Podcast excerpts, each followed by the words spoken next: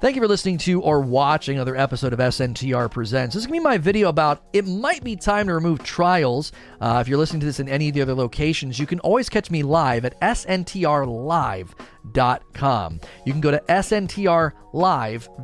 It'll bring you to my YouTube channel where we do these talks. Now, listen, I know people are going to think, why are you campaigning for the removal of trials? That's not what this video is about.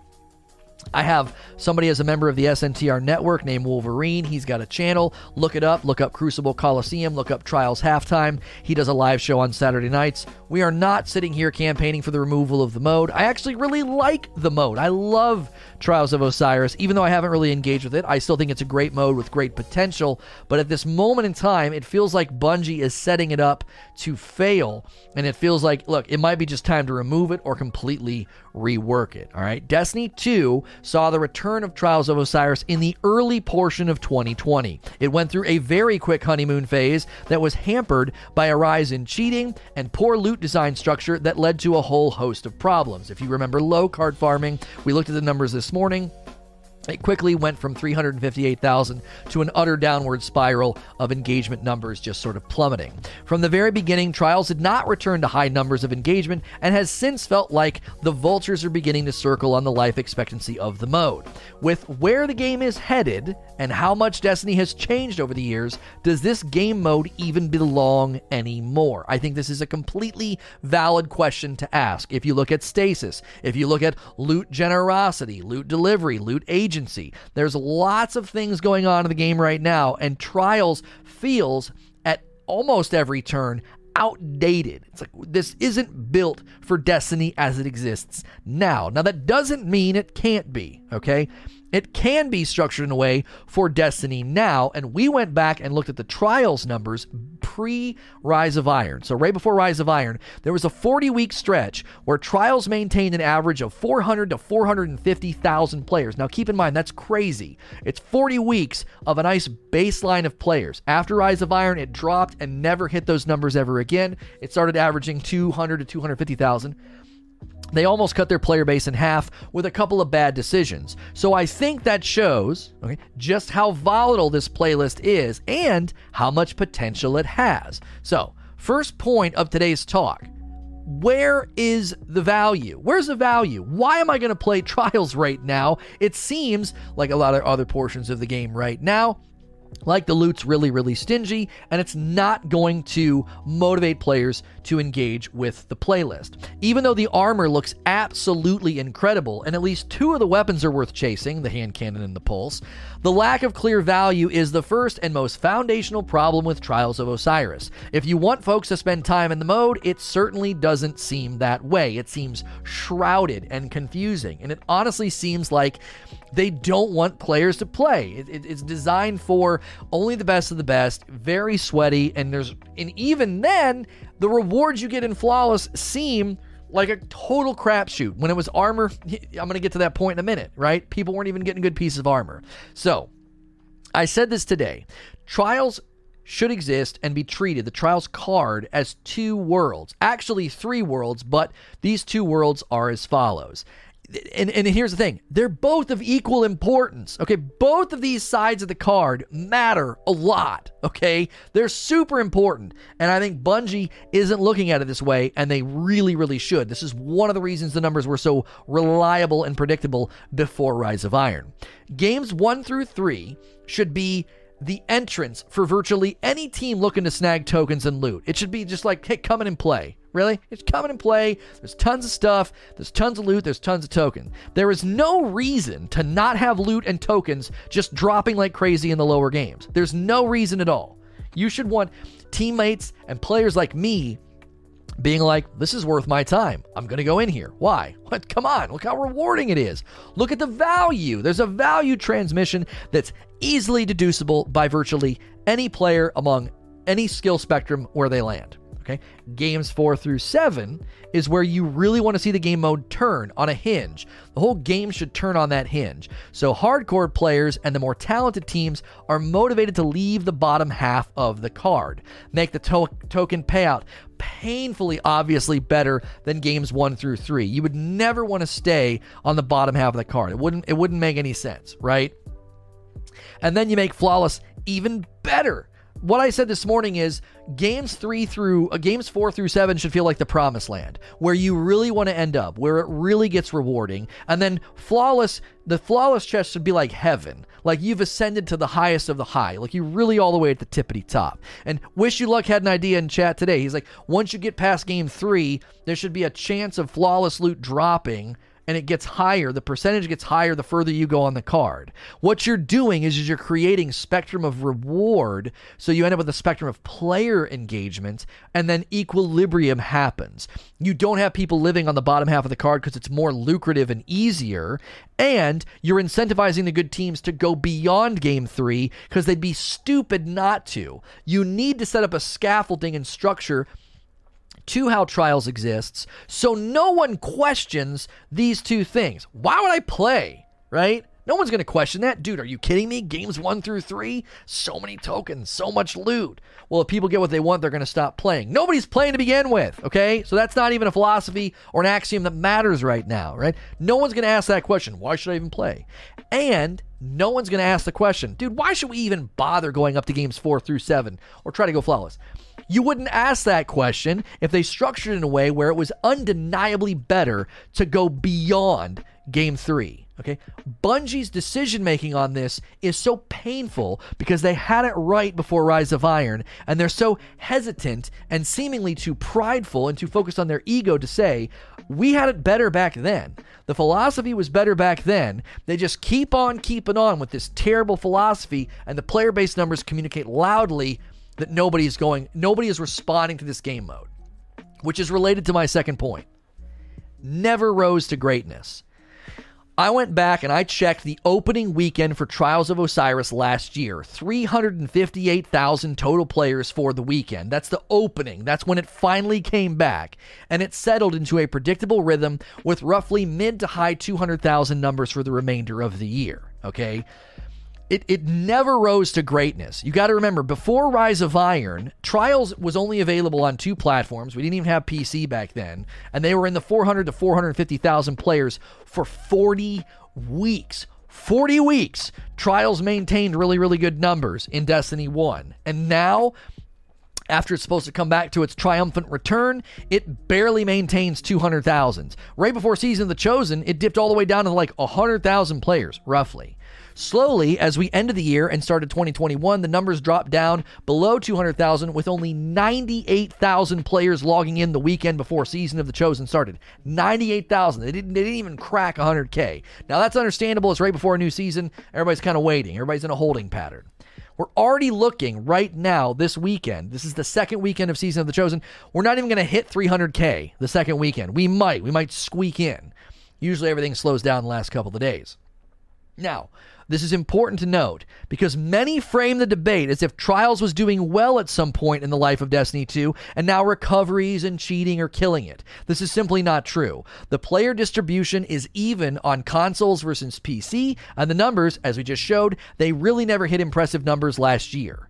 I think that cheating and recoveries and DDoSing on console, I believe that's a slight gust of wind on a shaky house of cards. I think Trials is already in a bad place structurally, so there's not a lot of players. If you had 400 to 500,000 players every weekend, cheating, recoveries, and DDoSing would still be happening, but it would be less noticeable and have less of an impact on the mode. It's having a greater and overemphasized impact on the mode because there's almost nobody playing. And that has a compounding effect because the less people that play, the more likely you run into cheaters, recoveries, uh, and DDoSers. And if you don't run into them, you're going to run into a stack sweaty team. So that compounds itself, and less and less and less and less people play. The only way this mode gets where it needs to go is by really getting players in the funnel. And that's related to the final point a square peg. Has Trials become the square peg to the round hole? Does it even fit anymore in Destiny? That's the ultimate question that we're asking here. It's slowly, more and more, it's starting to feel like Trials of Osiris is a dinosaur trying to live in the modern world. It's big, it's grand, it's really, really cool, but it just doesn't seem to fit with the world around it. A great Destiny PvP cocktail just isn't pairing with the main meal of, of Destiny and how much it's evolved right now with respect to player agency, how we chase loot, how loot is more accessible, how the game's updated every three months, and stasis. Okay, these are all elements to Bungie's evolution of Destiny, and Trials hasn't caught up with the rest of the game. It seems to be falling behind. Stasis is only one aspect of this equation because Bungie continues to give new fragments, aspects, and exotics that lean into the power fantasy. And we aren't even in Witch Queen or other seasons yet, where we're likely going to get new subclasses. With every season update and new power expression, Trials just feels more and more out of place.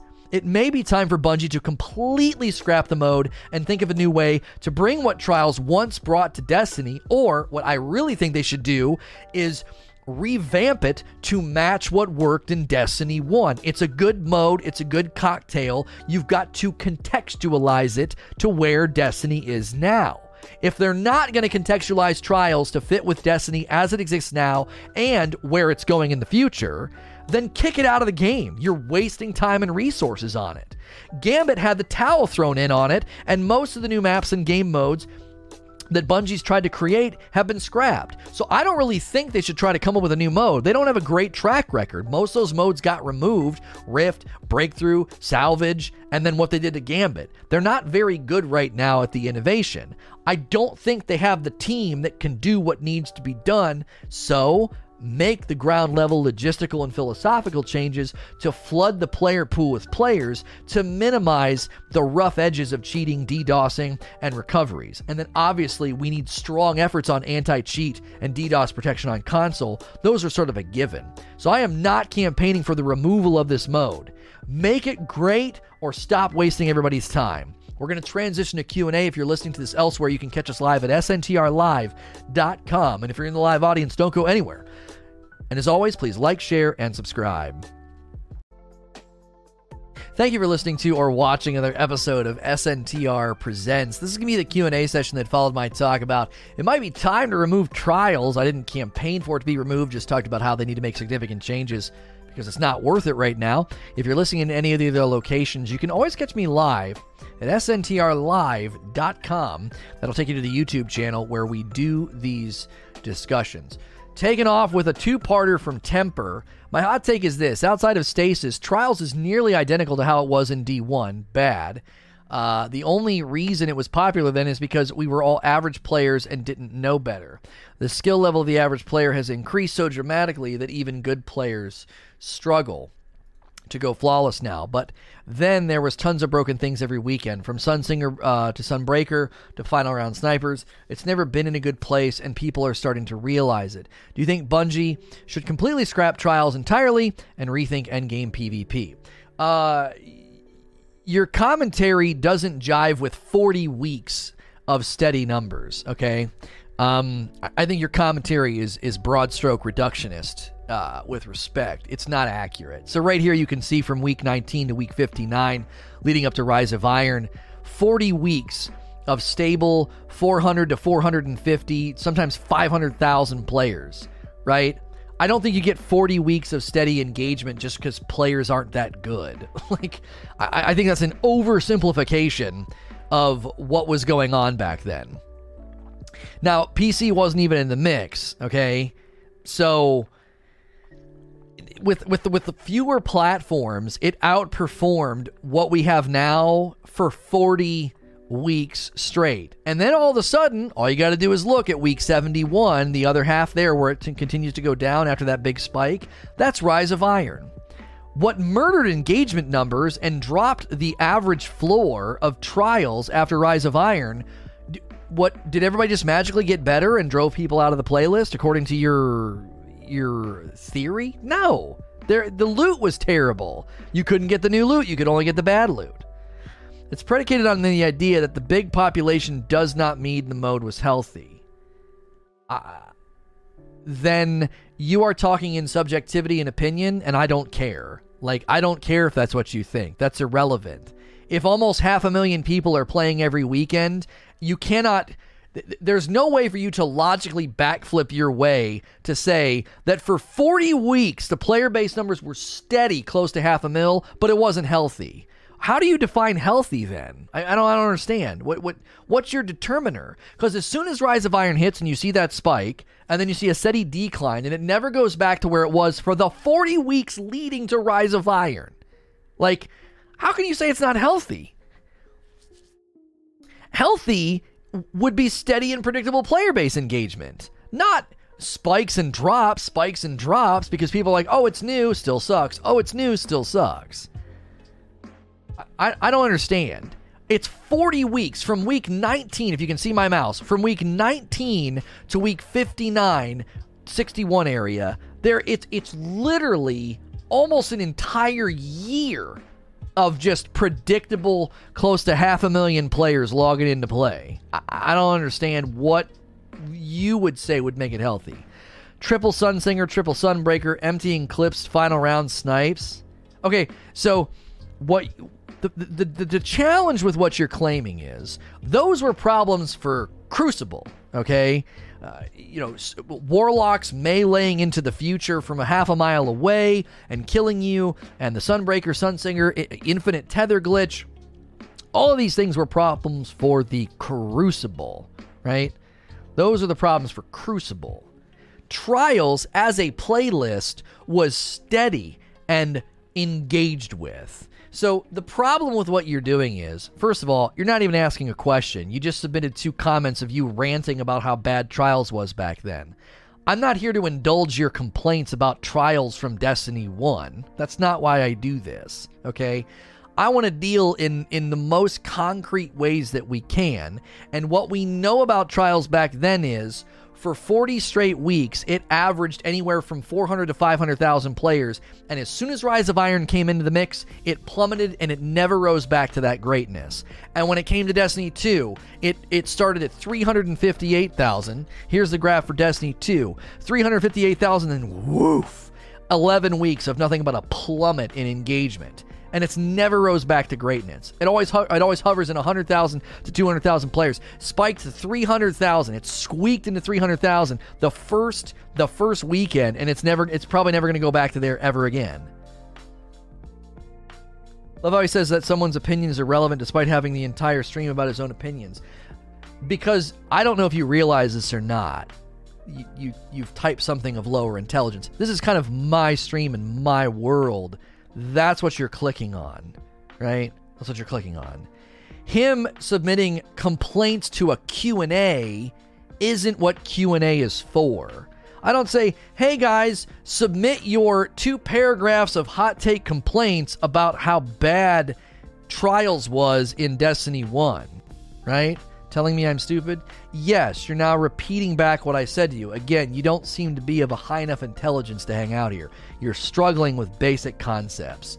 Um, that's not what Q&A is for. Q&A is to ask a question. What do you think about this? What do you think about that? It's just two paragraphs of like it's always been bad. It sucked in D1 too. Okay. what do you what do you want me to say to that? There's no answer to that other than thanks for sharing your rant with with me, right? Now we have chat for that. We have Discord for that. You can rant all day long. I don't ban people for ranting or time people out for ranting. You can rant all day long. Q&A is not the time to like give me two paragraphs of being like it sucked back then, still sucks. Like that's not what this is for. You know what I mean? Lightly with this beautiful copy pasta. Thank you. Thank you.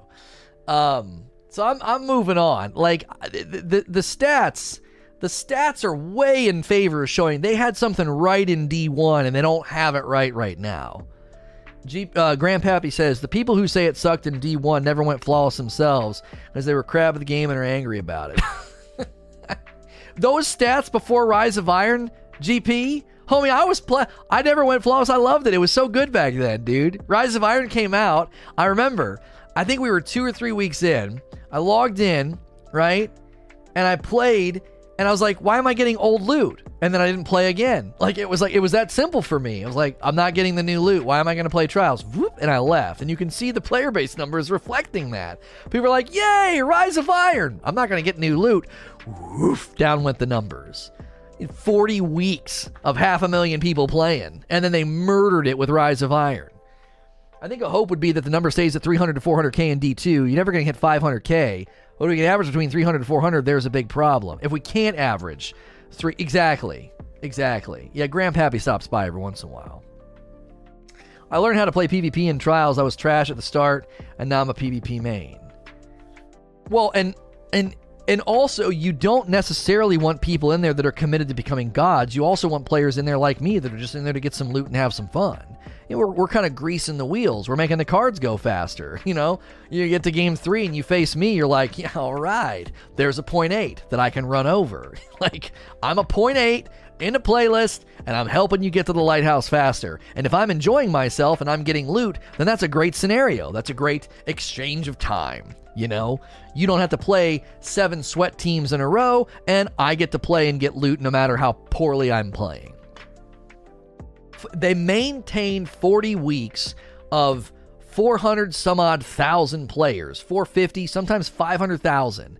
A range of 400 to 500,000 players. They maintain that for 40 weeks. They can do it again.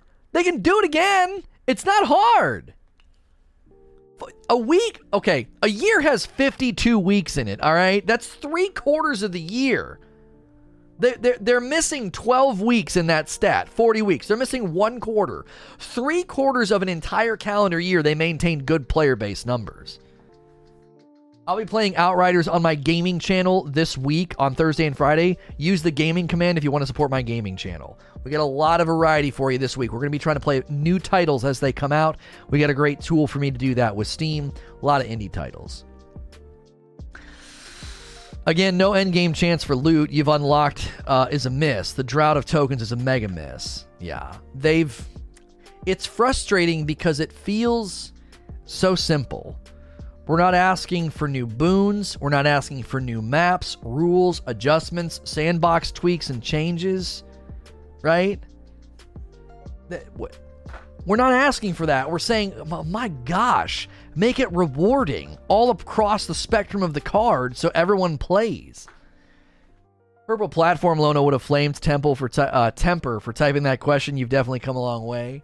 I mean, I'm being nice about it, but I'm also trying to give you some instructions. I don't want Q&A to turn into this. It turned into this on the other platform. That is not what I'm indulging with Q&A. Q&A is usually an hour-long endeavor and I'm not I don't want to waste time on somebody that just wants to gripe and complain. Listen, I want you to gripe and complain in the chat and in the Discord. We are here for that. You are allowed to come here and do that as long as you're respectful and kind. Q&A is meant to be a little bit more curated for better back and forth, not just you going on a rant session. Leave the ranting to me, right? Leave the ranting to me during Q&A. Again, you can rant in chat. Just try not to do it in Q&A.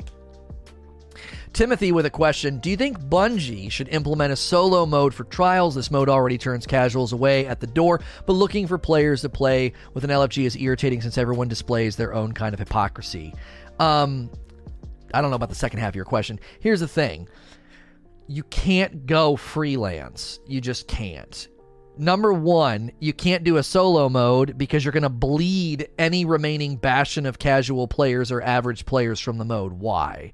Because they're going to say, well, I'm going to go play the casual version of Trials, and then you're going to you're going to fragment the player base, right? Oh man, we had 300,000, 200,000 players, yippee skippy. Now we have even less because everybody's going over to the easy or easier version of Trials. You also have the problem of DDoSing and cheating. Do you really want to get matched with the player who's going to cheat you all the way to the lighthouse? And unless you're super adept at picking up on it, you might not know it's happening. And now all of a sudden, your record's sullied right? So that's a problem. DDoSing protection is supposed to come. Anti cheat's going to be non existent for the foreseeable future because Bungie doesn't want to invest in it, and they could. Do not, do not believe their narrative on the anti cheat. They are not being forthright, okay, with the way they've talked about anti cheat. We have anti cheat. No, you don't. You have a background reactive system that requires a person to do it. That's not anti cheat, okay?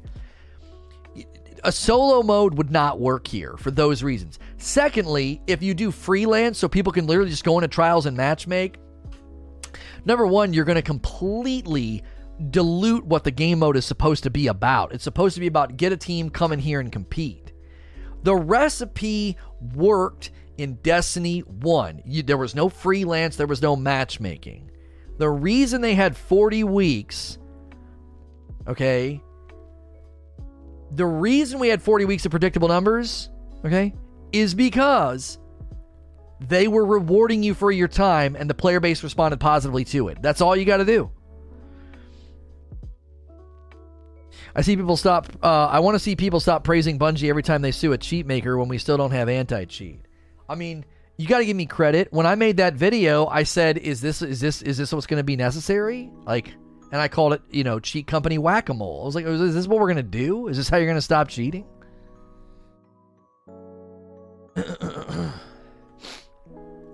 So yeah, I, I, don't, I don't think, I don't think that that's the that that's one of many answers. Yeah, shut down the cheat suppliers. That's cool. That's good. But you got to do way more than that.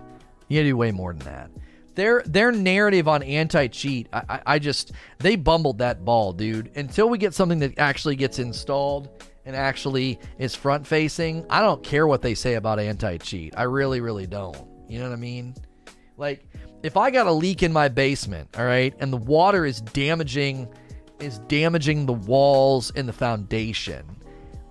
And I got a guy, I got a plumber that comes in and is like, "Well, we're we're going to be able to get you more pressure uh, in your sinks and your showers."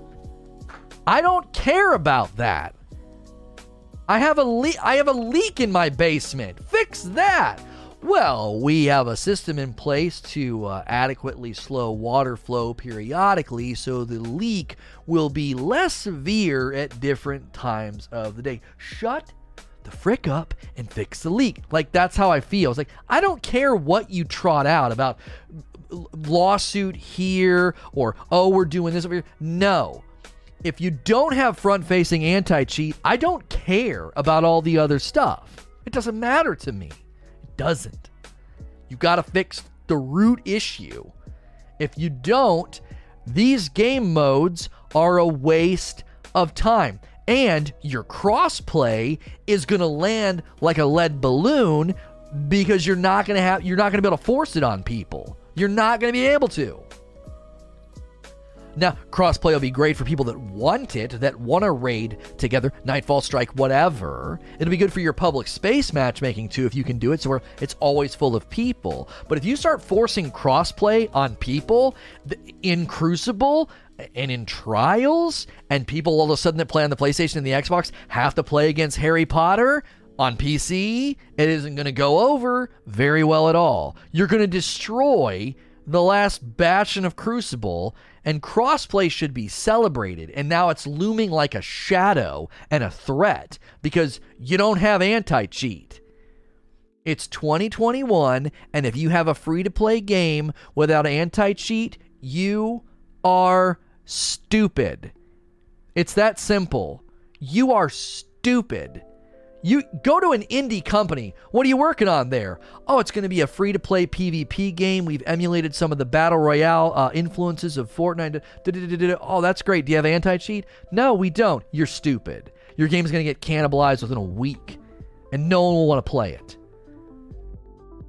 When your company just trotted out a press release about tripling your HQ size and investing in new media and bringing on board members from the entertainment field, you're going from an 80,000 square foot headquarters to 280,000 square foot headquarters, and you don't have anti cheat for your free to play game, you are stupid. What are we doing? What what is what is this? Where do we live? Free to play games that launch without anti cheat get eaten alive. And then what did they do? What did Fortnite do? What did Apex do? What's Call of Duty constantly doing? Instituting better layers of cheat and ban enforcement and anti cheat. What did Valorant do? And you're sitting here with some reporting system? what? What are you what is this? What are you doing? so, let me get this straight let me get this straight.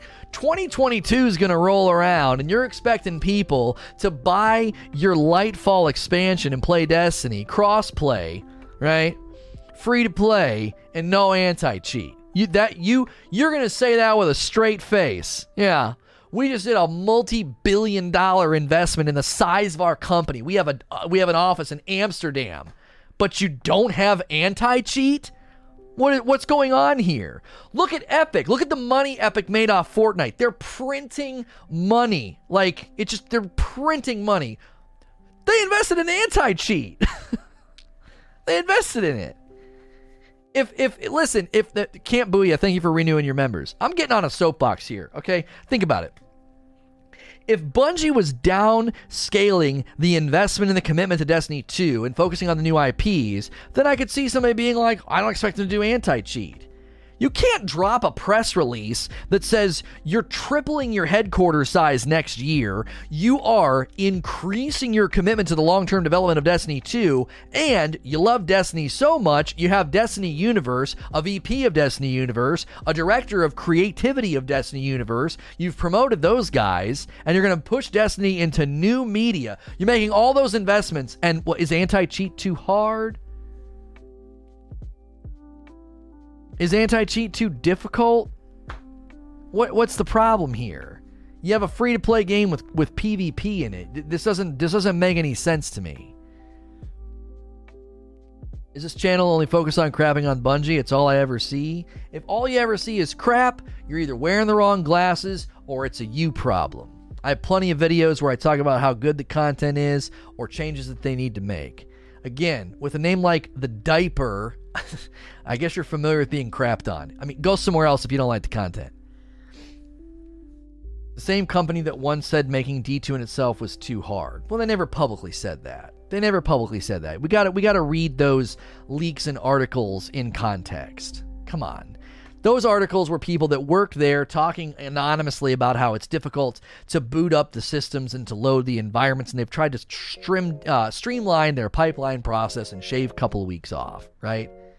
Uh, that's they've never publicly said it's really hard for us to make Destiny, guys. They've never said that. We always have to read those articles.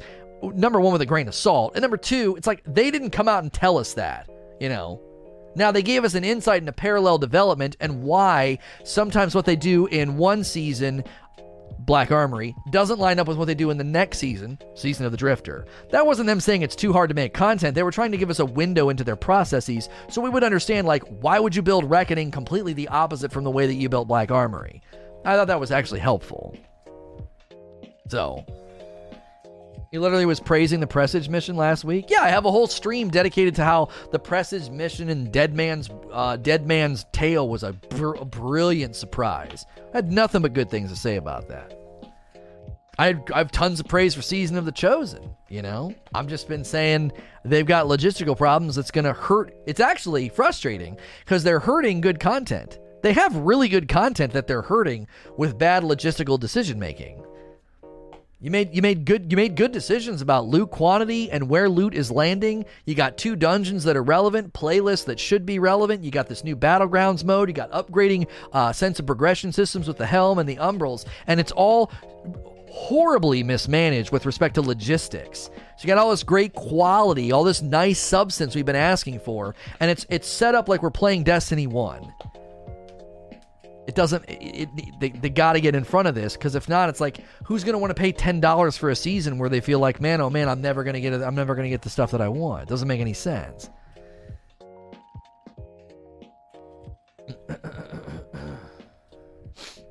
Next uh, question is another one from Timothy. These last two weeks was the first time since Destiny 2 Vanilla that I played Trials. The loot was a huge factor, even though I did not enjoy myself as much as in D1. Why was D1 PvP so much more satisfying and engaging than the current game? Shouldn't Bungie have built upon something that was already good? I'm going to tell you one of the main reasons that you had more fun in Crucible in Destiny 1. You played against a spectrum of player, and you don't do that now. Right?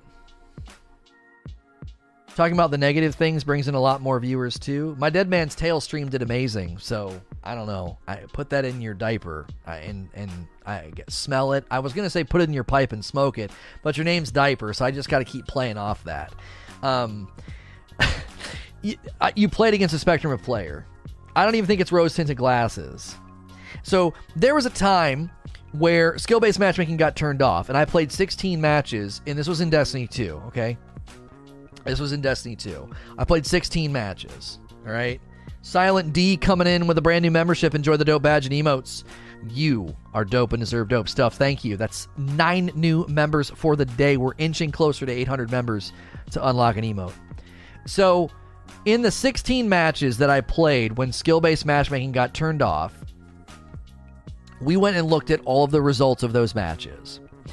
And instead of having a bunch of matches where everyone's KD and KDA were very, very similar and the scores were very, very close, we had a variety of results. You had really bad players, you had medium players, really good players, all across the spectrum. And you've had this experience. I know you have. I have.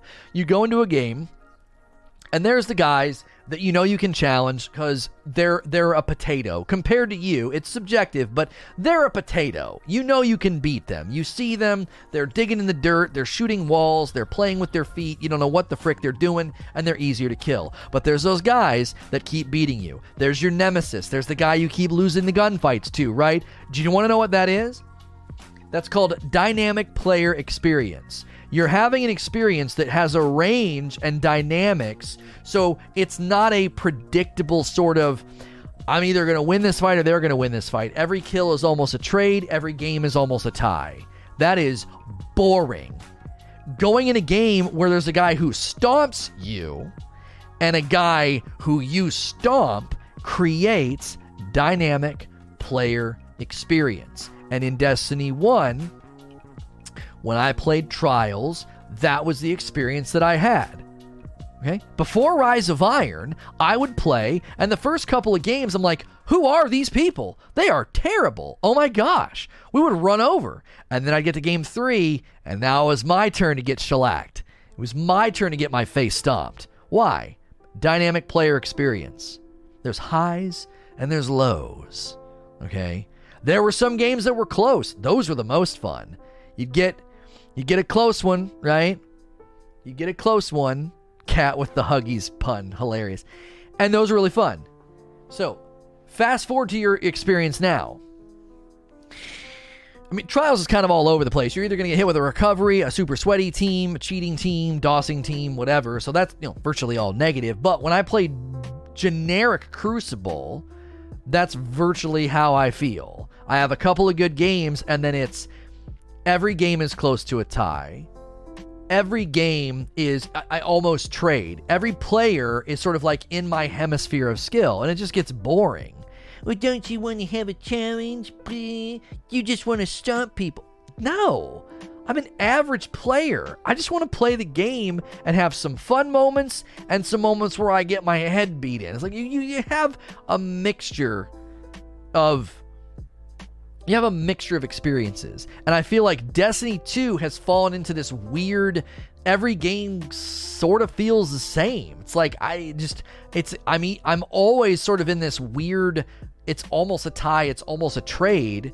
I want to have those games where yeah, these guys are bad and I get a double or a triple on them. But then there's that one guy on the team who's really annoying and he's really really good with his primary and I compliment him cuz I'm like, "Oh my gosh, this guy's amazing. My man Joe Burley. Good to see you. Nice trim, by the way. Thank you. One of the few people with stones. This guy's got stones. He stood up for me when everything happened last year, and he got a lot of criticism for it. And I, one of the few people that is an actual person of integrity. Wheezy said the big thing was it felt organic. You could have some games where you absolutely stomped, a few close games, a game where you got uh, where you stomp, and anything in between. You know why? Pre Rise of Iron, it was purely connection based matchmaking. That is where I was headed. That's where I was headed. Wheezy just hit it right on the head. They have tried to do this weird, manipulative, inorganic thing where they want to get you in this 50 50 win ratio crap. They tried to do the same nonsense in Call of Duty and it starts to feel manufactured. It's like a Truman Show version of Crucible.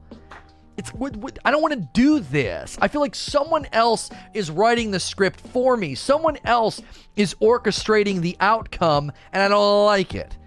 And people disengage.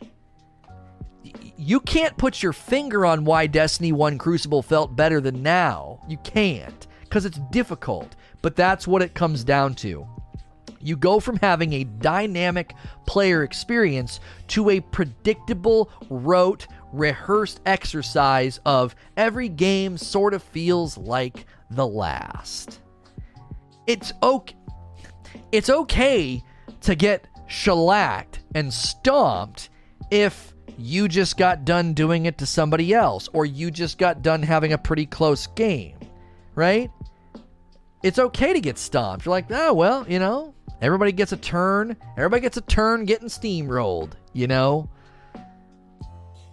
So they've they've never gotten the recipe right in Destiny 2. It feels like they've always waffled and gone back and forth between like connection based, skill based, wanting a 50-50 win ratio for people, protecting people from the big bag boogeyman of like the top 10%, and then trials is is almost like well we're going to give something for the hardcore players but then you make it ridiculously inaccessible to anybody who's not going to low card farm or go flawless so no one wants to play so it turns into a sweatbox of recovs, cheaters, and DDoSing.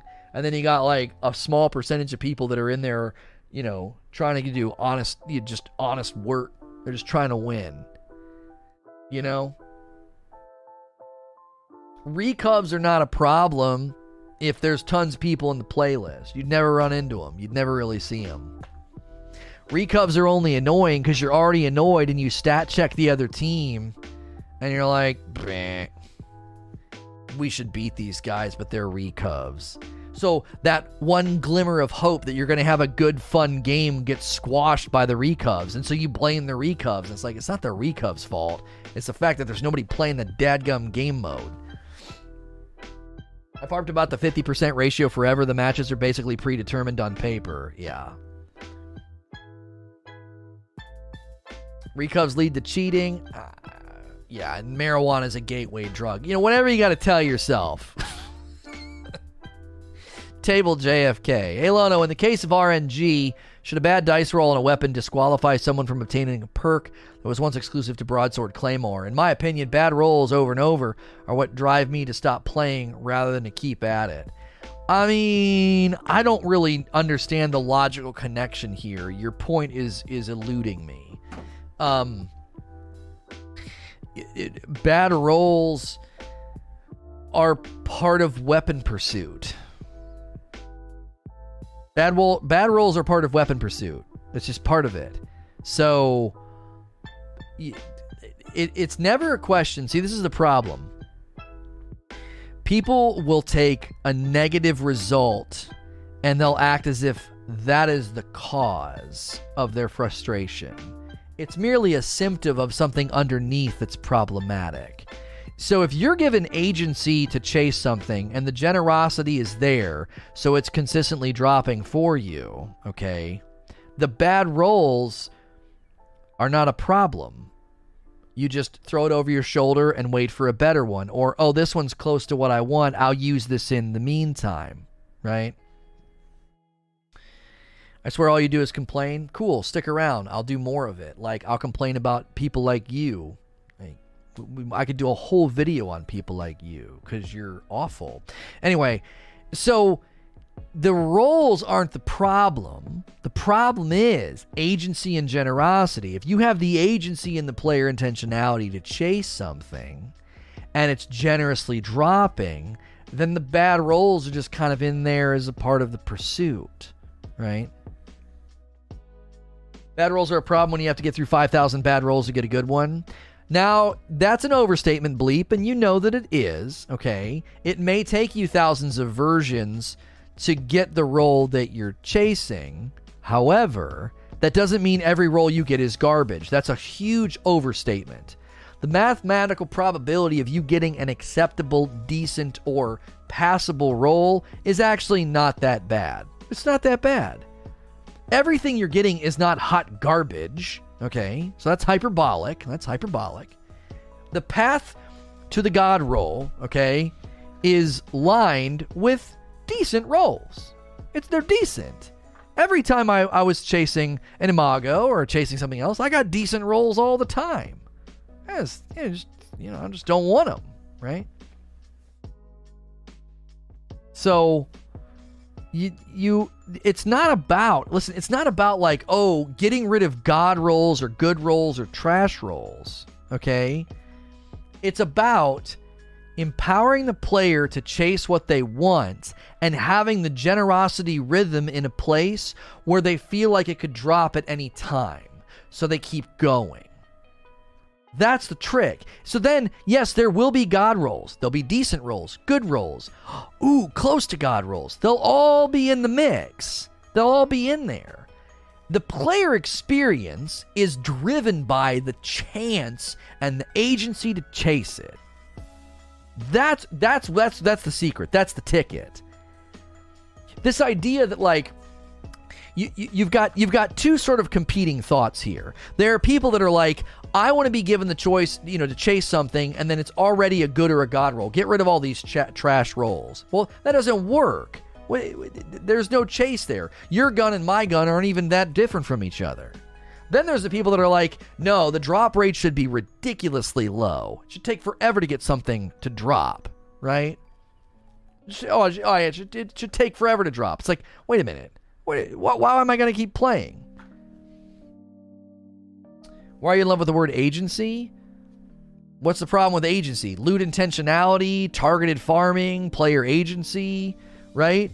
These are all interchangeable terms. I was just I'm just using agency today. I don't know. Do you ever get in a word rut and you keep using a word cuz like I don't know, it just kind of gets stuck in your brain like a song gets stuck in your head? I, sometimes I say loot intentionality, sometimes I say targeted farming, sometimes I say empowering the player to chase what they want to chase. Agency is just a little bit quicker. In any case, that's what that's what drives player engagement. Player engagement is not driven by the promise of good or God roll loot. Player engagement is driven by the chance at getting good or God rolled loot. Because then it feels like a prize. It feels like something that you earned, something that you chased. This is why static rolls in the beginning of Destiny 2 fell flat on its face. Wham! What am I even doing? I'm playing Pokemon with guns. Got that one. Done. I'm done. I got all the guns. and I'm done. you know? So, whenever people are like, well, you know, limit the number of rolls or get rid of the bad perks or make it easier to get God rolls or make it really, really hard to get God rolls, it's not about that. Player experience, the psychology of the player, the dopamine hits if you okay, so there was a there was a series on Disney Plus with Jeff Goldblum. And in this series, I'm going to refresh the poll results here because we had 1.5k votes. Uh, the series basically was Jeff Goldblum doing different things, World according to Jeff Goldblum. And in the first episode, he talked about sneakers and the, the, the booming industry of tennis shoes. And he talked about dopamine and how when you are at your highest level of dopamine.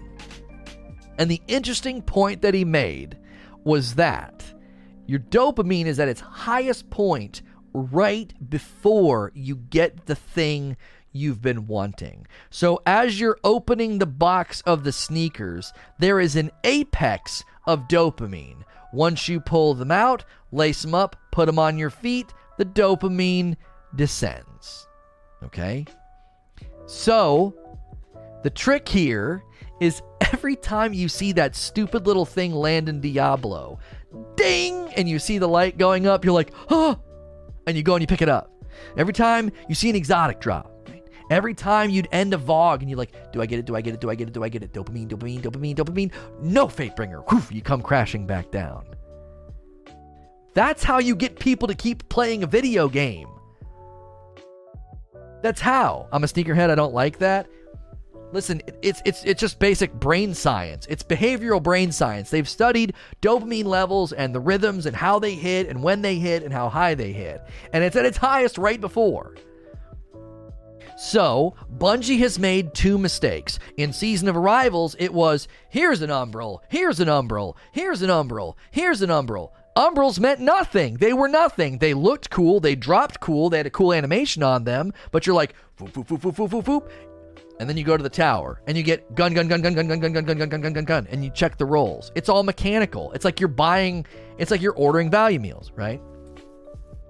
Now they've made the opposite mistake. Instead of just showering me with umbrals that were just tokens in disguise, call them what you will, they were tokens. You'd go back to the tower with seven tokens and you'd buy seven weapons, essentially. Okay, they were just tokens in disguise. They weren't. It wasn't loot. Umbrals weren't loot. they just tricked you into thinking that they were loot.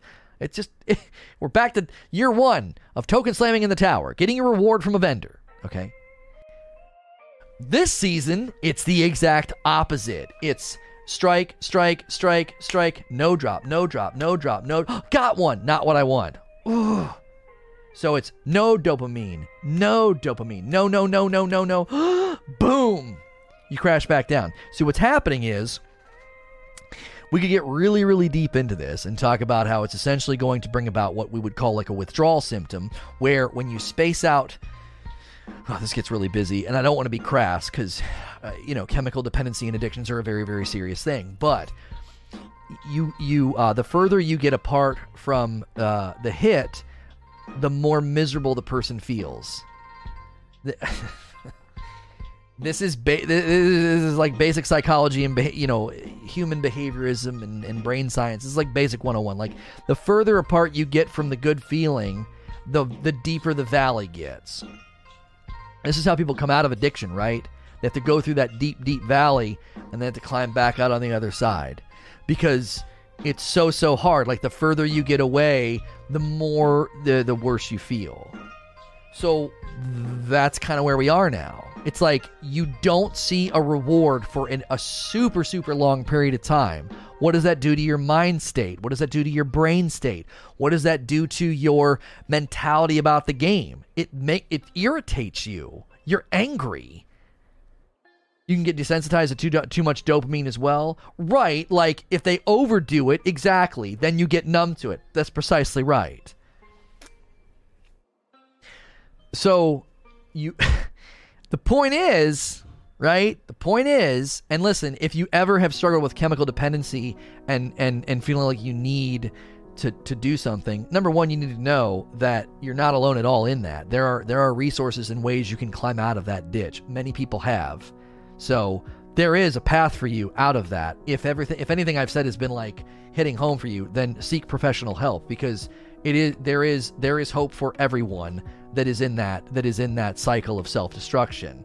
But in Destiny, what you're creating is an annoyed and angry what happens? They're just going to stop playing. They're going to go play something else. If they can't get it from this, they'll get it from something else. Yeah, Fractaline was like, oh, it's too much. It's too much. Yeah, we got too much. It was like, who cared? It was like your 28th version of the weapon in a five hour period, right?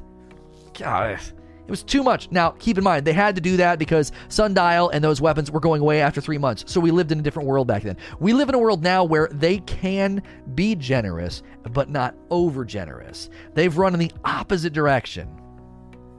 They've run in the opposite direction. Instead of being too generous, they're being too stingy. They've been too, they're being, they're too, too, too stingy. And the frustrating part is they got so many things right this season and they got to get these aspects right or trials just remove it. What's the point? You know, everybody's going to review this season and look back on it and think that it was terrible. Why? Because you your loot structure is all backwards and wrong. It's it's not it's not in line. It's not in line with with uh where it should be. It's not in line with where the game has come. You know?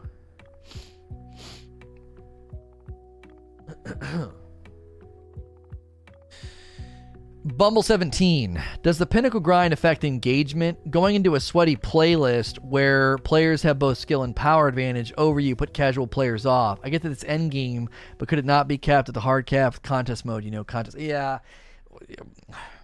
I don't want to go down this road because we're, we're, we're already 40 minutes into Q&A and I got a lot of questions. So the power advantage thing, I mean... It, they need it to enforce sunsetting. I will grant you this. They could go about it another way. I tell you what the answer is. Leveling should just be automatic and easy, so then there's no excuse. You should never really be going in and being at a power level disadvantage, but then the power advantage in the leveling, it actually enforces sunsetting every I think it should be every 15 months, not 12 months. I think the sunsetting window should be longer. It's too short. 15 months for sunsetting.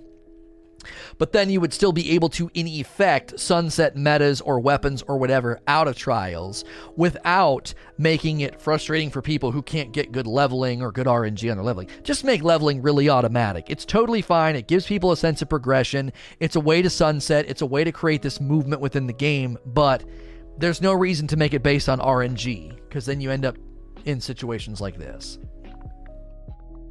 Dr. Slay. I don't get what's wrong with skill based matchmaking for trials.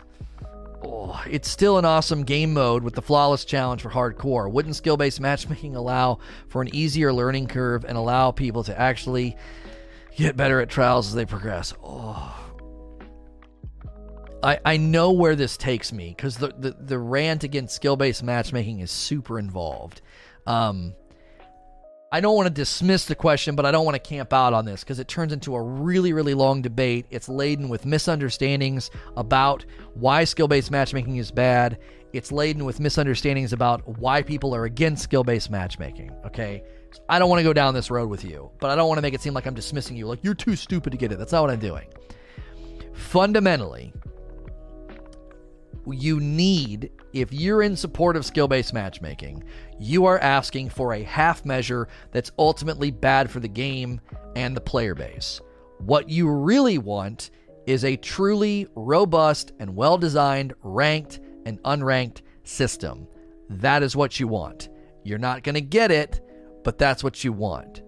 The problem with the skill based matchmaking debate is it keeps us all distracted and yelling at each other and saying, you just want to stomp and you just don't want to get good. So the community does this. Instead, the community should link arm in arm and look at Bungie and say, give us a robust, well designed, ranked, and unranked system. It would make everybody happy. Everybody. If you're in support of skill based matchmaking, if you hate skill based matchmaking, both people would be satisfied by a well designed ranked and unranked system. That's the answer to the problem. We need to stop going at each other on this topic and demand better from Bungie if they want this this crucible to flourish. It's like the anti-cheat problem, you know. Stop making videos where you blame the community or stop, stop taking, you know, swipe shots at people that do recoveries and start calling on Bungie to do right by the community and invest in anti cheat. Streamers and YouTubers can lick Bungie's boot all day long. It's not going to get better until we start asking them to do the right things. Give us anti cheat. Give us a truly robust ranked and unranked system. Listen, if you're not going to do that, then this is always going to be the valley that Crucible and Trials lives in a valley of irrelevance and frustration, picked apart by cheaters and dossers and, and picked apart by stacked sweat teams that have no purpose. They have nowhere to go with their time. So all they do is cannibalize playlists and YouTubers that blame the community for all the problems because they don't have the stones to call, call Bungie to the mat. It's just a cycle. It's a terrible cycle. And I'm and I don't buy into it anymore.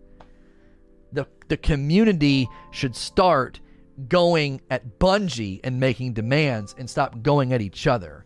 You've just had really bad examples of YouTubers and streamers and content creators that have created passive tribalism and brand loyalty within the community because it was good for their business, but it's ultimately laid bad, bad seeds that are coming home to roost now where everyone sort of turns on each other because we think that's the solution. There's a scapegoat within the community, there's people to blame within the community, and you're just believing that illusion rather than asking for greatness from the developers or, or improvements from the developers.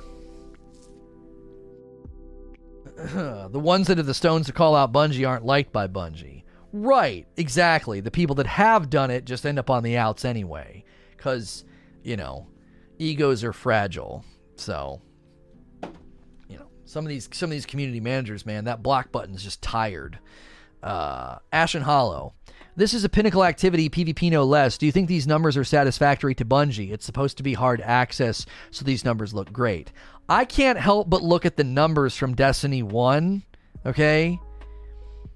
I, I can't help but look at the numbers for Destiny 1 and be like, how can you fall so far from greatness and act like, no, this is totally fine?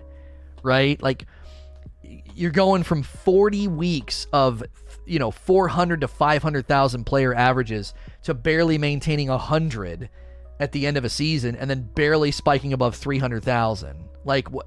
I don't know how you could look at that and be like, no, it's fine. It's pinnacle. Like, what? I don't think so. I just don't think so. I uh, they've got to look at it and think, man, the resources we're pouring into this, and the and the loot and the armor and everything. Like, I don't know. Doesn't it doesn't seem like I know that might be like a, a fallback, but I don't know. But what about raid numbers? The difference between raids is now that they're on their own, they're doing one raid a year, right? Raids also, I think, are a marketing tool. Raids are not something that has to be maintained, troubleshot locked down, fixed, out of bounds, all that. Um, you know, raids also don't run off of matchmaking. Raids run off of interest in, in people playing. So, like, matchmaking is a huge factor here. Like, you need people in the funnel, or the game mode slowly starts to die. Do you see the difference? The health of raids and the engagement numbers with raids is is basically a testimony to how many hardcore PvE players want to go in. Okay, trials Unfortunately, if they don't get it right, it starts to fold in on itself and it self implodes because you don't have people to match against other people. If raid engagement goes down after a couple of weeks, that doesn't, that doesn't hurt my raid experience. I can just keep on going in and raiding with my buddies. The fact that a bunch of us stopped raiding at a, at a, at a point in time because maybe we got bored or whatever, that doesn't hurt your ability to go raid. It certainly hurts trials. So you can't look at player based numbers that fluctuate this much and plummet this quickly and be like, oh, but it's endgame. It's fine. Raids get low engagement. Uh, the health and the experience of the players is dramatically impacted by the number of players playing every weekend. Maybe Grandmaster Nightfalls then. Again, Grandmasters are not an engine that runs on player funnel being full or not. Trials is. It's as simple as that, right? If you can't get trials right, what are you doing? You have a limping game mode that can't get enough people for people to have a good experience you guys uh, that are trying to submit questions, you need to be a paying member to do that. This is one of the few things that you've got to be a paying member to do. Nightbot is not going to grab your question, right? And to say, why do you feel like it should be removed? It's a good mode. If you were here for my 10 minute talk and my outline, I actually argue for it to be improved and made better. I have. But at the moment, it's like, what are you doing? In its current state, it doesn't seem to fit. Now then, Kane, nice to see you. You know what I mean? Can we see that chart again? Yeah, this is the D1 chart. So you'll notice if you can see it, it's kind of hard. From there's one spike here. There's a spike here around 17. After that is week 19, and you go all the way to the next spike is 59. It's a 40 week window of time where the numbers are very, very up and down, but they flow along a baseline. So, its current state is fine. Cool. Uh, that you're not adding to the conversation. If you think the current state's fine, great. Go play. Have a ball. You guys just aren't good at PvP. I just don't like people like you. So go away. I, I don't have. T- I, I really don't have time for people with with one and a half brain cells. Get a second one so you can rub it together with another one and come up with an original thought. Uh, Akuta Papa. So a friend of mine plays on a high level. Almost went pro for Tom Clancy Siege Six, but when he plays D two, he misses that people are cheating. How to explain that people have multiple flawless cards uh, doesn't mean that they're honest players. I mean, game. Okay, so so skill and high level doesn't mean that you're a that your awareness in that game, right? It doesn't mean your awareness in that game is at a level where you can detect what's going on, right? On, on the round table, um, before before these amazingly upstanding gentlemen threw me under the bus and abandoned me and and yeah. Before that happened we had a member of the roundtable that would consistently say they never saw cheaters in comp. And i never had the heart to tell him that you're not good enough to detect it. You're you're too naive and doe-eyed about the situation. Cheaters are everywhere. You either are too bad to detect it or you're, you're just naive. Now, in this case, I don't think your teammate or your friend is bad. I think they lack awareness. They don't know what's possible. Okay? This is how I described it once. When you've played Destiny for years and you go against a cheater, there are, I call it, there are missing milliseconds. There are milliseconds of time that are missing, so you immediately know, you're like, now that's not, what was that? That was kind of weird. What? What in the world? How did he do that? If you are new to Destiny, you don't have that muscle memory. You don't know what game and combat rhythm looks and feels like. So when somebody skirts and gets you faster than they should, or those missing milliseconds are absent, you're not in tune with it. You're not in tune with it. I don't know you, just you don't you don't you don't sense that it's there. Remember, I keep saying he wasn't good enough to match cheaters. Yeah, that too, Wheezy. He wasn't good enough to match against the cheaters. he might have hung out at the lower echel- echelons. It's also comp is skill based matchmaking. So if you have low ELO, you're likely to not see cheaters as you're climbing the ELO ladder fast. So you get put against better players. Yeah, a less experienced player is also not hitting high ELO, so they're not matching the cheaters. There's a handful of things that could be going on in this in this scenario with Akuta Papa's friend. They just the missing milliseconds. Dude, when I played Quake 3 nonstop, I knew the second I got killed by a cheater. I knew it. I was like, that wasn't right. That was unnatural. The lightning gun would trace me. They'd preemptively shoot the rocket before I rounded the corner. You could tell that the snipe shot with the railgun was almost a snap. It was almost a toggle, like whip, bam. You could feel it. You're like, something's off. That wasn't right. So, less experienced players it's not even about skill. Again, too, if you're just newer to Destiny, you may be a very good first person shooter player, but you have no way to detect somebody walling or toggling because you're just like, maybe he's just a good player. I don't know. I've not played this game before. Yo, Vapor, thanks for the renewal on the membership. Valorant. I played Valorant, and that game has like lightning fast time to kill. And even in Valorant, you're like, ah, that one was weird that was a little fishy, you know? And then you watch them for the rest of the round and you're like, yeah, there's something going on here. Why? Ah, they're just, there. there's something off. There's something wrong. Well, I had been playing Valorant and watching it for weeks. So I was attuned to how quickly somebody could target act, you know, the target acquisition on certain weapons. You just knew, man, this guy is not getting all headshots with that weapon. It's not built that way. You just knew they were doing something that was out of step with the norm. So, uh, Robert Jones with another question. With the next question, sorry. Holy moly, too many questions. Why would Bungie remove trials if it gets always gets reasonable engagements with new loot injections? I, I would agree just to disagree on this if this is what you think. I don't think the engagements are very good right now, and I think it has more to do with logistics than the new loot. Like the new loot's not the problem; it's how they handle the new loot. So, um. Luke Spray says, "Do you think uh, placing trials behind some sort of paywall would help people feel more comfortable due to less cheaters. I just, man, I can't believe we still have to talk about it. People are paying sixty to ninety dollars a month to cheat. You are, they aren't going to give a rip about having to pay ten dollars on a season. I want you to just press pause and really think about that with me, okay? I spend sixty dollars a month for an internet-only package in my home from a cable company, okay? Sixty dollars a month. I'm a dad, I own a home, it's part of my business. These dudes are paying that much to cheat in a video game.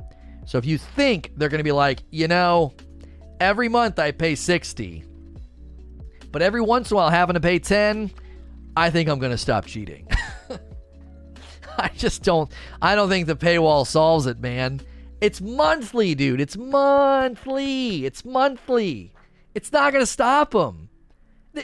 In three months' time, they've spent close to $200. If a couple of times in that period they got to spend 10, they do not care. They don't. I just think that it's an oversimplification of the problem. I love Aztecross. I do. I think he's just, I actually think he's one of the few stand-up individuals in the community. But I don't think he's right on this. I don't think kicking free to play players out is going to do anything. I just don't think it is. I think it'll make a teeny tiny little little impact, but it's not going to make a dent in the groundswell of people willingly pl- paying money to cheat on a regular basis. You need anti cheat. You need anti cheat. Joseph Young, uh, is the system trials run on too refined? Back in D1 Year 2, it was a general loot system of rewards for wins. No need for tokens when your loot is in the game and not an NPC menu. I think they can use the current system to replicate that, what we had in D1, though. The idea that no matter what happens, you're getting stuff. I think they can replicate it with the tokens. Should we get rid of reset on cards? You can't reset until you have max losses. No, no, no, no, no, no. You're over baking the cake. This is a, this is a form of micromanagement that would not help. You would just have people then throwing to finish the card. Uh, you know, not letting people reset the card isn't going to solve the foundational issues with trials are solved by big picture changes, big sort of philosophy shifts, not um, it's not solved by being like you can't reset your card. Like that's not going to fix anything. You can't micromanage and legislate to the to the extreme people. Like when somebody said earlier like if you go flawless, you can only match flawless people. I'm like that's not to work, man. People just won't go flawless. That's not to do it. So I this this wouldn't help. I don't think this would help either. Uh, Robert Jones. What do you think of Bungie's nerf buff philosophy? It seems to me like they overtune something, uh, and the next nerf leaves the item in a worse state than it was before the buff. Example: Antaeus wards. Oh, be quiet. Don't even br- Antaeus wards. Come on, man. Listen, I don't know the state of Antaeus wards right now, but first of all, it's a gimmick of. it's just such a gimmick of an exotic, and secondly if it's not what it once was, like, come on, man. I don't, I don't know. In general, I think the pendulum has swung a little bit more extreme on heavies. They make heavies really awesome, like grenade launchers and machine guns, and then they nerf them back down. And they did the same thing with, uh, they did the same thing with swords. I think they're going to do that with heavies just to have seasons of dominance. Um, I, I don't know. I don't want to go down this rabbit hole of like which nerfs were too extreme, which nerfs were just fine. They didn't kill Recluse, they didn't kill One Eyed Mask. I feel like they made good changes to those, but you're always going to get lost in the force of subjectivity here. Everyone's going to be like, "Oh, I think this nerf was fine," and the same person, and, in the same in the same room, you're going to have somebody like, "No, that nerf absolutely murdered that weapon," and it's just, it, it it's it's too subjective in general, Bungie likes to have seasons of dominance. So it, it, they, they, they, they like to have seasons of dominance. They like to have something kind of like break out and be kind of crazy, and then they, they rein it back in. That's just kind of their approach. Is that right or wrong? I, it's you can like it or dislike it, but it's what they do. It kind of keeps things fresh. I don't think you're ever going to have a system where everything is perfectly balanced because balance is boring, and the only way to get things perfectly balanced is to make them safe and neutered and weak. Um, that's the best way. Uh, somebody named Bradley ordered some coffee. Thank you for doing that, man. We've sold like seven bags of coffee today. That's a really, really great, uh, you know, daily turnout for the coffee. So thank you. So I, I know we rant and rave about nerfs and buffs, nerfs and buffs, but it's kind of like, I what what else are they gonna do? You know, it turns into like a bit of a pendulum swing, but I, I don't see a way for them to be like now with heavy weapons. I actually think they could. I, I think they could get them in a, in a better state where you could use rockets, grenade launchers, and machine guns and swords sort of interchangeably, dependent upon preference and dependent upon like what you want to do. Um, post coffee link. You can use the coffee command or go to ragelessroast.com. So, uh, Leon, in your opinion, would the playlist benefit more from an Umbral style loot gain, or should it stay token random drop? Again, I don't get into specifics. I just talk in big picture games one through three, games four through seven. The specifics don't matter to me. It's that the principle of games one through three should be awesome and really rewarding for medium to low end uh, to low end skill players and then games four through seven should be undeniably better and more lucrative for higher skilled players. That's the principle that they need to apply. The specifics don't matter to me. I don't want to get into the specifics because we get lost in the weeds when we do that. And somebody's like, "Well, what about this? And what about this? And what about this?" And everybody has an idea, right, of of what is the right solution. No, the principle, I kind of rise above specifics and say the principle is the card should sort of exist in two worlds. So, um, yeah. Uh, Hunter says Bungie loves looking at data. Why can't they see the obvious bump in numbers when a good gun is at three wins? Seemingly more accessible. Messenger weekend had a huge boost compared to the other weeks. I mean, that adds credence to a lot of what we've been saying to do, right? A lot of what we've been trying to say this morning is that the beginning of the card is is so important. And now you can't live on this, right? There's only so many weapons you can throw on game three. You're going to run out of weapons, right? But again, it proves the axiom and the principle that I've been trotting out that games one through three are extremely important. And if they're lucrative and rewarding and worth your time, then the player base numbers go up. That backs what we've been saying. I think that pairs really, really well with 40 weeks of stable player base numbers before Rise of Iron because that's how it was set up.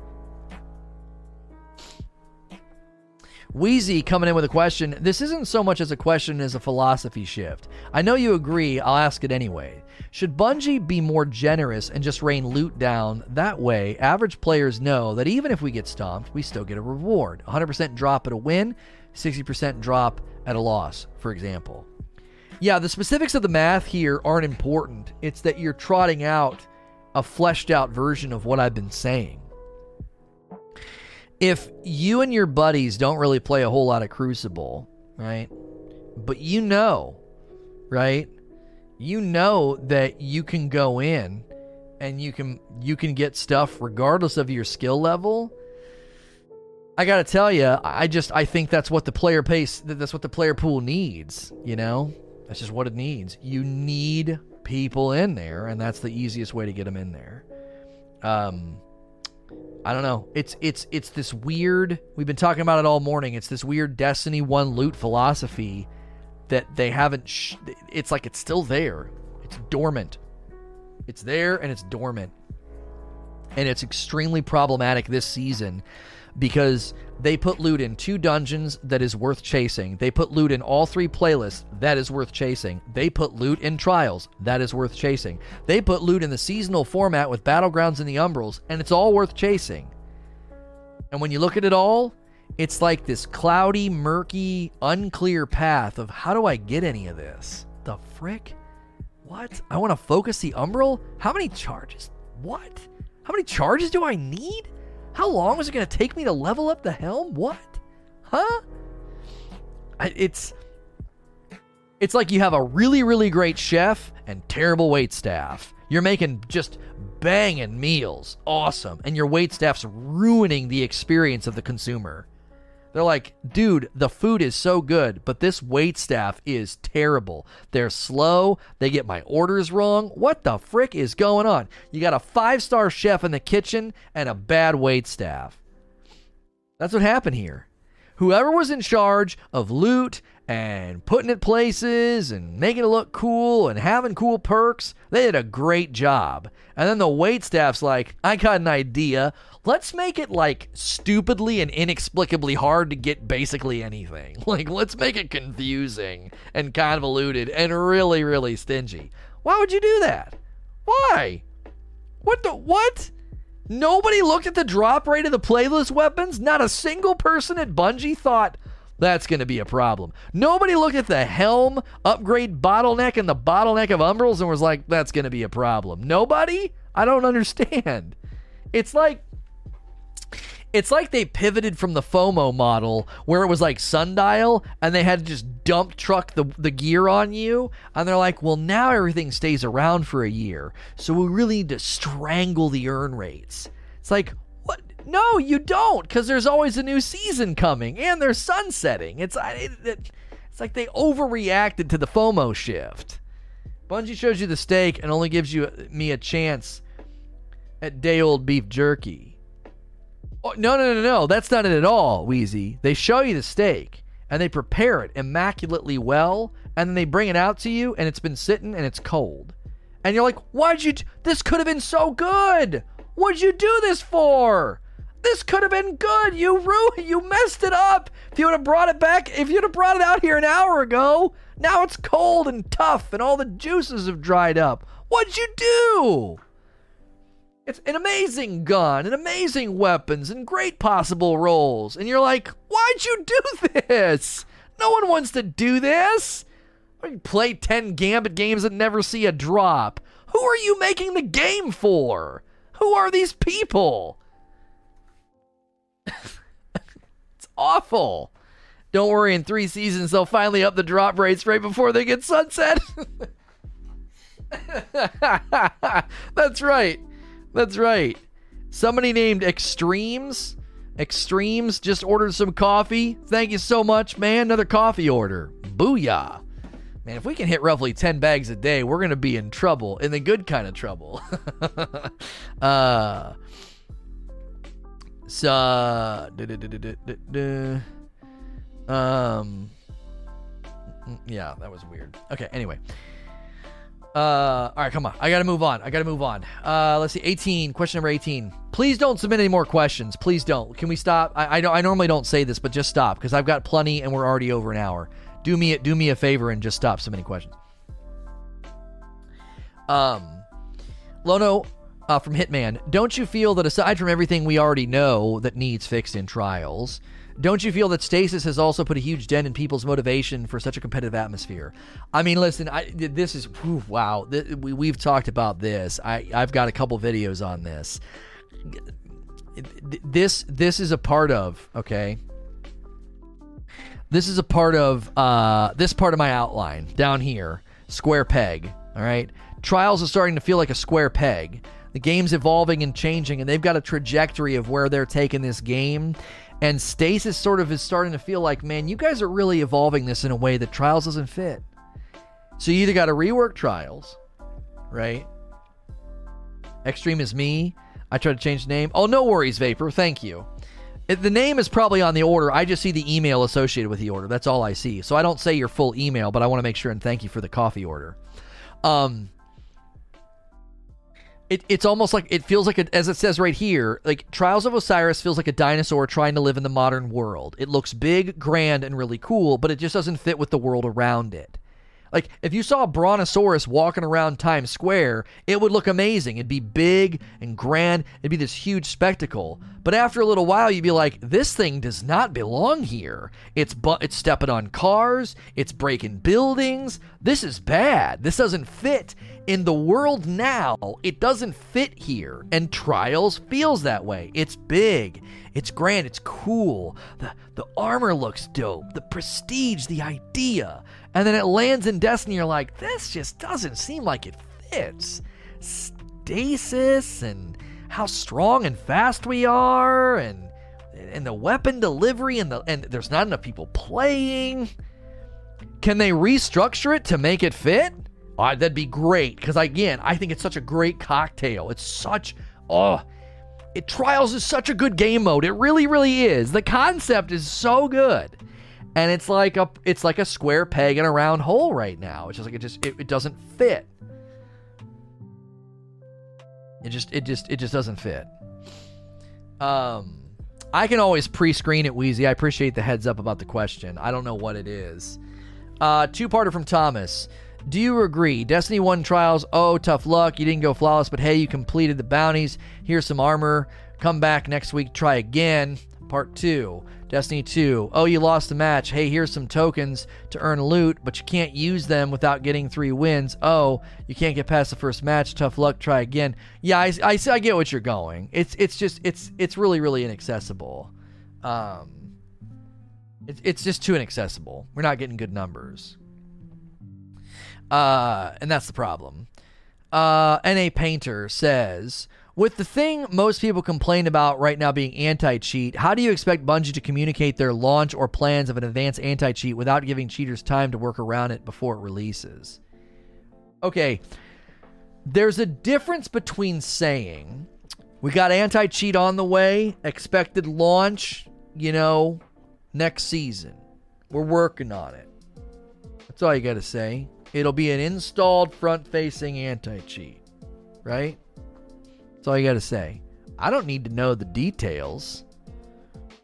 I don't need to know the details. Just tell me that it's coming. Do something. Deliver it, you know? Yeah, Smashville, the reason we discourage joke questions is because if I respond positively or I joke back and forth with you, I'm like, haha, funny question, then it becomes like everybody's going to start doing that. It happened on the other platform. We have to be kind of, thanks, Demins, we have to be harsh because if I let you do it, you have to understand live chats, whatever you allow replicates itself. So if I let you do it, then all of a sudden having instead of having 20 questions, I have 30 questions and 9 of them are silly. Does that make sense? So nobody's mad at you. We're just we've we've had to be. This is we're going through the same process we went through on the other platform. Viewership is up, engagements up, and questions go up, and then people start to goof off, and then we have to be kind of harsh to keep it in in uh, in control. Um, I can't justify 40 for shipping. Master Chef, I, I, I, appreciate that. Don't worry about not buying some coffee. Seriously, we did everything we could to keep shipping costs down. Shipping outside of the continental US right now is just stupidly expensive. There's nothing we can do. I can't eat the cost to give you a better shipping because uh, then I don't make any money. Like, shipping outside of the US is just unfortunately ridiculously expensive right now, no matter what we do. We tried all sorts of combinations and there's there's nothing we can do about it. Last question uh, from Resurrect. You rather move trials altogether than allow matchmaking. Takes forever to get a team together on LFG. Why not allow matchmaking? Go on with a fresh card and get you locked. With, okay, so, all right. It, here's the thing a bad solution is not better than putting the game on ice for a while. Does that make sense? So, right now, I can't really afford to do the Monday afternoon show we were doing on repeat theater. All right. It just isn't in the cards for me. Now, I'm putting that show and that segment on ice. I'm like, let's just give let's just put this on hold for a little while and then we'll come back to it later. Okay. That's better, right? That's better than trying to do something that's bad. Like I would ultimately be wasting my time, wouldn't I? Like, well, here, let's just do a bad solution, Lono. Let's just do a show every afternoon again or whatever. So it's better to put something that has potential on ice and instead of doing a bad solution. Because, I mean, I, I just don't think matchmaking is going to deliver the experience that people are. are I, I just don't think so. You know, can I still donate through Super Chat? Yeah, you should be able to. Super Chat's been finicky sometimes, Stubby, so it might not be a problem. It just sometimes doesn't work for people. I don't know why. You can also use the tip command. You can tip me directly through the network website if you prefer to do that. It won't hit chat or anything, but it supports me directly. Um, I don't know. I, I don't want to go through all of the reasons why I think matchmaking is a problem, but it doesn't square with the spirit of the game mode, and it would ultimately, I think, be a problem. Expert Mythic with a brand new membership. 11 new members today. Thank you so much, Expert Mythic. Enjoy the dope badge and emotes. You are dope and deserve dope stuff. Um, there's too many DDoSers and cheaters right now to even consider matchmaking or freelance. I just, I, I just don't think it's a good idea. The game mode is built around three man teams with high communication, and that's the opposite of that. You're just going to flood it with a bunch of nonsense, you know? Nice like ratio. Thank you. Listen, we're kind of rounding out Q&A and usually when I do that people leave. Make sure and hit like and subscribe and the bell button if you are on your way out. I'd love it if you stuck around. We always have like a bit of an after show and we might do some VIP call-ins today if there's people willing to call in. If you do a paid membership that's higher than the $5 and you do the VIP, you can literally get in Discord and call in sometimes and talk to me. Um, and we have time to do it today. So we're going to end Q&A, and you might hear some folks just calling in. We're not going to record VIP call-in, so it'll be a little bit more off the cuff, and I may play the game while we do it. Um, and I'll probably be eating as well. I know Wolvie wanted to get in on this. He has a show, by the way, that we do. If you guys like Trials, you're listening to this recording, you're here right now. Look for Trials Halftime on YouTube or Crucible Coliseum. The channel is Crucible Coliseum, all right? The show is uh, Trials halftime. So make sure and check that out. So don't go anywhere. We got we got more to talk and discuss and more content to give you. And uh, if you're listening to this recording elsewhere, man, you want to be here for these live Monday through Friday, sntrlive.com. And as always, please like, share, and subscribe.